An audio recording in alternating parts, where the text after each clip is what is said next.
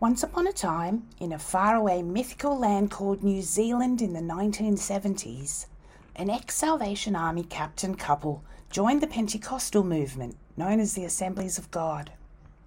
Some years later, on the basis of yet another vision, William Francis Houston and his dear wife Hazel, along with their five children, fled to the Great Southland, Australia. Smith Wigglesworth had said that revival would kick off in Australia while the Lord tarried, and the Houstons knew that this was the start-up to end all start-ups, a marketing campaign that would be unstoppable. Frank and his son Brian would go on to systematically dismantle the community led AOG and turn all the churches into mini empires with a prince in every realm.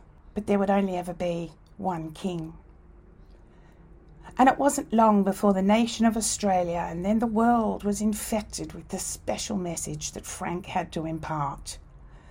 By 1989, Hazel Unable to contain what she had witnessed any longer, decided to publish the biography of her beloved husband, he who was touted as a mighty man of God, and while most just called him Frank, Pa, or the Bishop, others recall him simply as Satan incarnate. Hazel Houston offers a special look into the private life, family, and psychiatric history of the man who sought to prey on every nation Reading Hillsong presents Being Frank. Chapter 1 The End of the Beginning. It was 10 o'clock in the morning when Frank disappeared. For three weeks I had watched him being smothered by depression. His eyes were strained and his concentration poor. Feel this lump in my neck, he would say to me. I could never feel a lump, but he would get angry when I told him so. Fearing another nervous breakdown, I talked to our doctor. He listened to my story, but he didn't seem to realize the seriousness of it. If only Frank had come with me, but he wouldn't. He would be very angry if he'd known I was there. I don't think he'll have a breakdown. He simply needs a holiday. Take him to the mountains. What? On a Salvation Army officer's salary? Impossible! Our salary of six pounds a week didn't stretch to luxuries even in 1954. The crash happened on the day the Salvation Army Divisional Commander was due to audit the books. Frank and I had worked on them together for an hour, finalising details in preparation. I should have been prepared for what had happened, as I had noticed moments when he would stare blankly into space. Then he would continue working. When all was finished, he drove to the post office to get some stamps, or so he said. When he wasn't back by 10 o'clock, I began to worry. Colonel Beth arrived sharp at 10:30. Still Frank was not back. Something had to be wrong, for he was never late for appointments. Frank has gone to post some letters. He should be back at any moment, I explained. Colonel Beth seemed quite unconcerned. While he settled himself in the lounge with the ledgers and record books, I became an agitated clock watcher pacing to the gate and back every ten minutes. No sign of Frank. I checked our two small boys playing happily in the spring sunshine and fed our three week old baby girl. This kept me from total panic. As the morning wore on, my anxiety became unbearable. I felt I had to share it with someone. I would tell Colonel Beth. He might be able to tell me what to do. He didn't seem very happy at my interruption. Colonel, Frank still isn't back. He's been gone for two hours. What shall I do? Don't worry. I'm sure he'll be back soon. How could he sit there and say that? To me, it seemed impossible that anyone could remain unconcerned when I was in such a turmoil. I think I'll tell the police. They might look for him. A person has to be gone for more than two hours before the police will regard him as missing. He was right. Worse was to come. Lunchtime was over, and Brian, still only 18 months old, went down for his afternoon sleep, while Graham went back to the garden to play. Thank God my tension was not affecting them. I tried to concentrate on household chores, but the feeling of impending disaster which gripped me made it very difficult. Pray! I must pray! God will bring Frank back. Many times we'd preached on prayer. Now I must put it into practice. God, keep him safe and bring him home. It seemed God wasn't listening. I still had no peace, and Frank didn't return. Suddenly, Colonel Beth appeared with some books in his hand. He dropped a bombshell when he said, There appears to be a discrepancy in the books. They don't balance with each other. Can you explain this? My stomach knotted in disbelief. No, I cannot explain it. I had no idea what had happened. This was an area of church life in which I had no part. I left it entirely to Frank and the church treasurer. This could be a police matter, you know. I looked at him in shocked silence. How could he say that before he talked with Frank or the treasurer?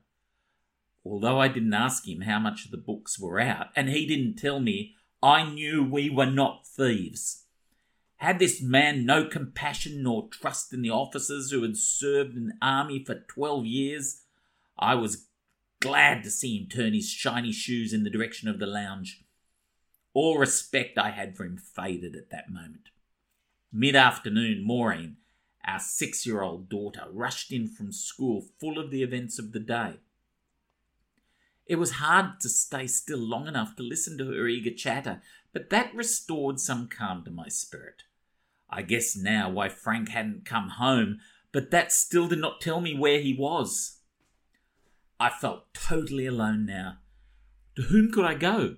Salvation Army officers were advised not to make friends in the congregation, and after the events of the day, I could not go to Colonel Beth. The afternoon dragged on. I prayed again, Lord, give me strength to meet whatever comes. Help me to face the church board when they come for the meeting tonight.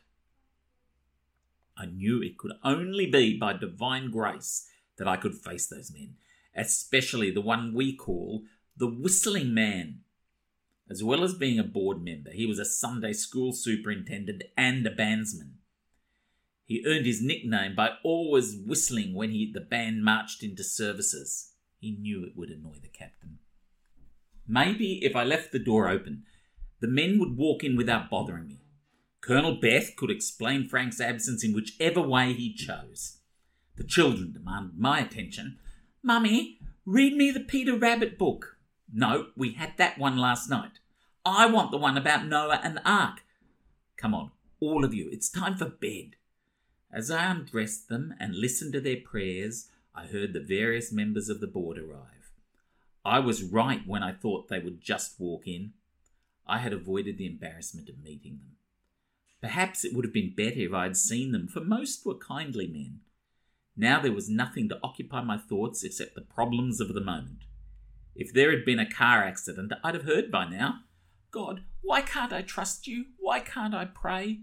There seemed no answers. Instead, doubts and queries flooded my mind. What would our future hold? Could we go on being Salvation Army officers?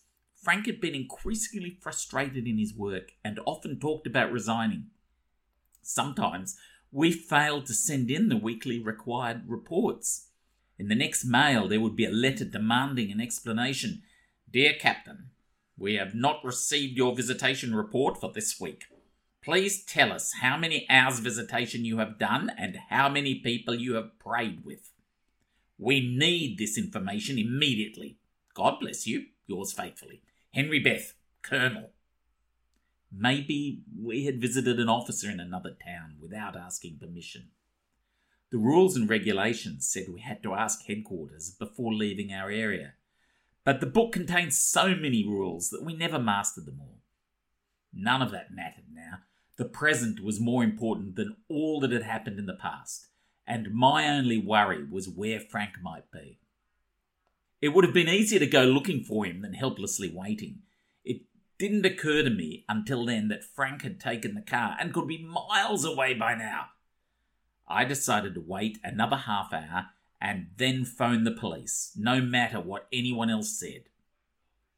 The doorbell interrupted my reverie. Frank was home, I knew it, but I didn't want to open the door for fear of what I might find. One look told me everything. He stared vacantly at me as he leaned on the two men who had brought him home. The truth hit me hard. Frank was an emotional and mental wreck. The two men, members of the church, helped me get him into bed. There was no sign of recognition, hysterical amnesia, the doctors called it. He wandered into our place about an hour ago. We could see he was ill, the men said. The car! Where is the car? Was he driving it? He was, but we have driven it here. How could anyone drive a car in that condition? I realised that the board would have to be told about Frank's state, but not yet. This was something I must handle myself. If the whistling man saw him, it would be all over town in no time. I could imagine him saying that the army captain was out of his mind. It was a horrifying thought. No, I couldn't tell them now. I was easy at the way Frank tossed from side to side, flinging his arms wildly in every direction. Would he sleep through the night, or would he wander off again in his confusion? Whatever he did, there was no way I would sleep easy with that uncertainty on my mind. Sleeping pills. I must get some sleeping pills. I was sure if he was sleeping, I would sleep. I phoned the doctor. Doctor, Frank has had a breakdown. No, there's no need to come tonight. If you could prescribe some sleeping pills, that will be enough. I'll send round some capsules. Give him two, and I will call in the morning. Almost as soon as the capsules slipped down Frank's throat, the restlessness ceased, while the stress of the last few hours drained away. To avoid any fuss, I determined to tell the Colonel as he was about to leave, but I'm sure he knew that Frank was home. I'd like to see the captain before I go, he said when I told him. He's already asleep, and I don't want him disturbed. Thankfully, that was the truth, for I was convinced it would not be in our best interests for Colonel Beth to see Frank just then. His accusation still rankled in my mind. He stalked off down the path, his displeasure showing in his face. After shutting the door, hiding the car keys, and checking on the children, I fell into bed, glad that a nightmare day was over. Lord, watch over us and give us a better day tomorrow. It was a prayer of desperate hope rather than solid faith. God seemed well and truly hidden behind the events of this unforgettable day. With morning came new strength. Rested in mind and body, I felt prepared to face whatever the day might bring. Frank was still asleep when the children came tumbling out for breakfast. Suddenly, the sound of singing came floating down to the kitchen. For the first time in 24 hours, I laughed. Fancied the Salvation Army captain singing Grace Kelly's song from the film High Society. True Love seemed to be a favourite tune. It was a proper recital, for he sang it over and over in a voice not yet spoiled by preaching. He might have sung a hymn or a chorus, did his singing foretell a brighter day? It was not to be. As the sedative wore off, his depression returned. The only difference between that and the next three mornings was the song he sung. And the huge congregation he imagined had come to hear his preaching. Hazel, he'd say, here are all these people waiting for the meeting to begin, and we have no pianist. Will you get one? I humoured him by saying that I would. Those were the only bright spots in the day. On the fourth morning, he asked me to take him to the hospital. He didn't need to ask twice. After a quick call to warn them we were coming, I piled the children in the car, got Frank aboard, and we were off before he could change his mind. The hospital was an old stone building with a forbidding atmosphere, enough to discourage anyone who was already depressed. Frank hesitated at the door. I couldn't let him change his mind now. Come on, dear. The doctor will be waiting for you. The doctor was waiting. His questions were few. Dr. West understood the situation perfectly. He seemed to sum up the problem from Frank's sagging shoulders and downcast eyes. I think you had better stay with us for a few days. I need to go home to get my razor and toilet gear. Frantically, I told the doctor by signs from behind Frank's back that he wouldn't return. Dr. West did some more coaxing. Frank hesitated and then agreed to stay. I could see a look of relief on his face as he walked away with the doctor. He straightened himself and walked more surely than he had since the day he disappeared. He said later it was as though a load had rolled off his shoulders at that moment. He felt secure. He may have felt secure, but there was nothing but insecurity for me and questions. Why, God? Why have you allowed this to happen again? There had been an earlier breakdown, and I'd prayed there would never be another. Didn't God know that I felt I couldn't cope with a sick husband and four children, the youngest only three weeks old? Why, God? Why? Why? Why? Heaven wasn't answering. Instead of the burden lifting, such a blackness smothered my soul that I didn't seem able to reach God. My prayers were not getting beyond the ceiling, I thought. In reality, my understanding of knowledge of evil forces was nil. Up to this time, spiritual warfare had consisted of battle over the rights and wrongs of ballroom dancing or the movies, and I hadn't worried about those since the first year I was born of the Spirit of God. Far into the night, I wrestled with these powers of darkness. Sleep eluded me, and, except for the baby's cry for a midnight feed, the silent hours dragged on undisturbed. At four in the morning, tired and depressed myself, I knew that I could not battle this thing alone. God was my helper. The Bible said so. God, you know all about the whys. I don't. I give it all to you. Inexplicable light flooded the room, and I fell asleep to awaken three hours later renewed and at peace. I wondered why I had taken so long to really yield to God in this way. What lessons he was beginning to teach me. But he knew what battles were still ahead and the lessons of faith which I needed to know if I was to win through to the place he had for me, for us.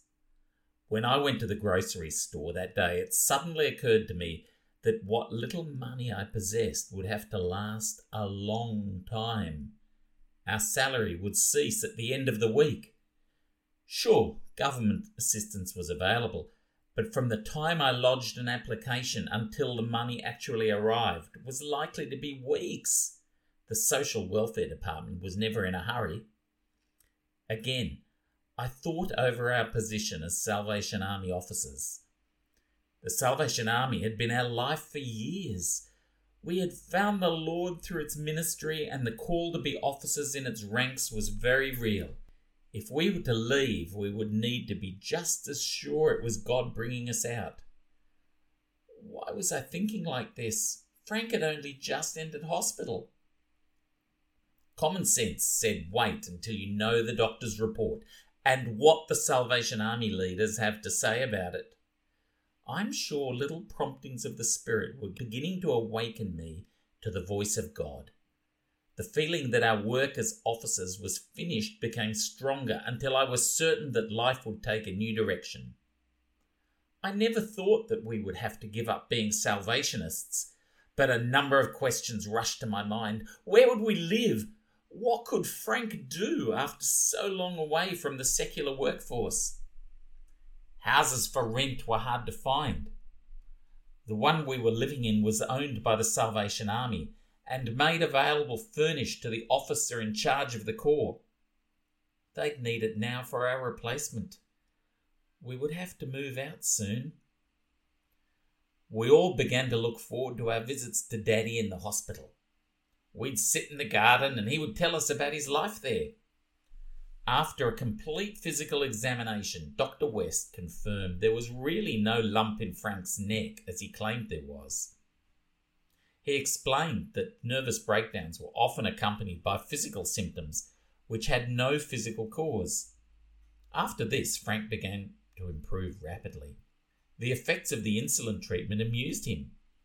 Today I saw two of Dr. West as he came round the ward, he told us. Another time, he had such a violent reaction to the drug, he went dancing down the ward. The nurses grabbed me, flung me on the bed, and poured heaps of glucose down my throat to counter the effects of the insulin, he laughed. It was wonderful to see his old sense of humour returning. Encouraged by the doctor, he eventually recalled the events of the day he disappeared.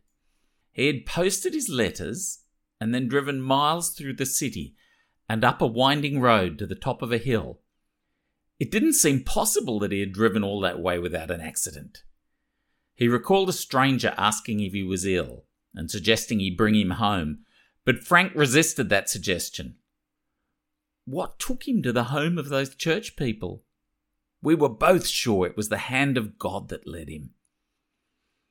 The day came when I was able to talk to him about the missing money. It was as I had guessed. He had shown amounts he had not collected, always hoping he could do it tomorrow. He was never well enough. The root of the problem was the fear of failure and the probability that he would be appointed to a smaller church if he had not reached the target set by headquarters for that appeal. Our major problem during those days was that of money. I had to feed the children somehow, which was no easy matter when we had no income. The grocer at the end of the street allowed me to charge groceries to an account. At least the grocer trusted me. Twice Colonel Beth phoned to see if I had received any benefit from the social welfare. Once he gave me five pounds, ten dollars, and the offer of getting clothes from the Samaritan department. I cringed at the thought. Over the years, I had sorted clothes which had been sent to the army. Some of them were so dirty and in poor repair. I shuddered at the thought of them. We would manage somehow. At last, a senior officer from territorial headquarters came to talk to me.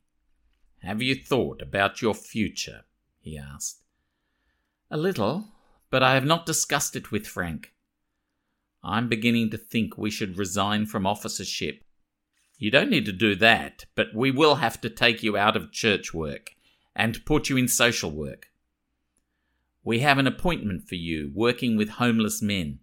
Frank would never do that kind of work. He has been called to preach.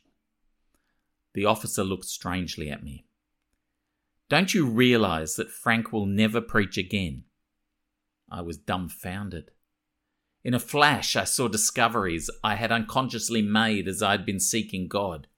His call had not changed, nor could miracles of earlier years be forgotten. I knew I'd heard a lie from hell. He will preach again, I was shouting. How could the man say that? His understanding of the situation and mine were totally different.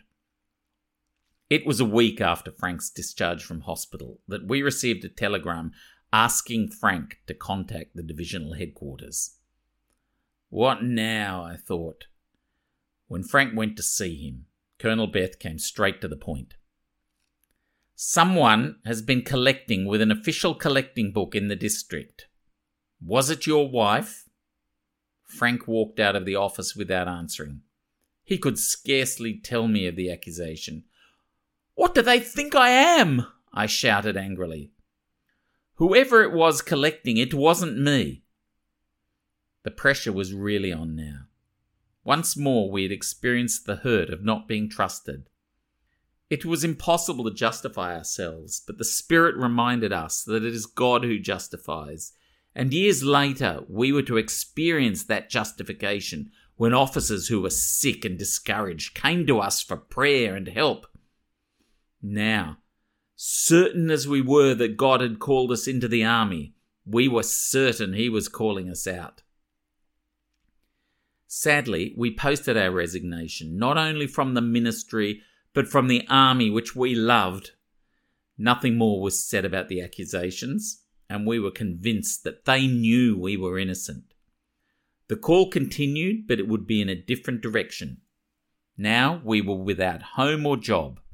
All we possessed were six forks, two pairs of blankets, and an old radio. With four children to provide for, God was going to have to do some miracles and do them quickly. But then, Frank's life had begun with a miracle.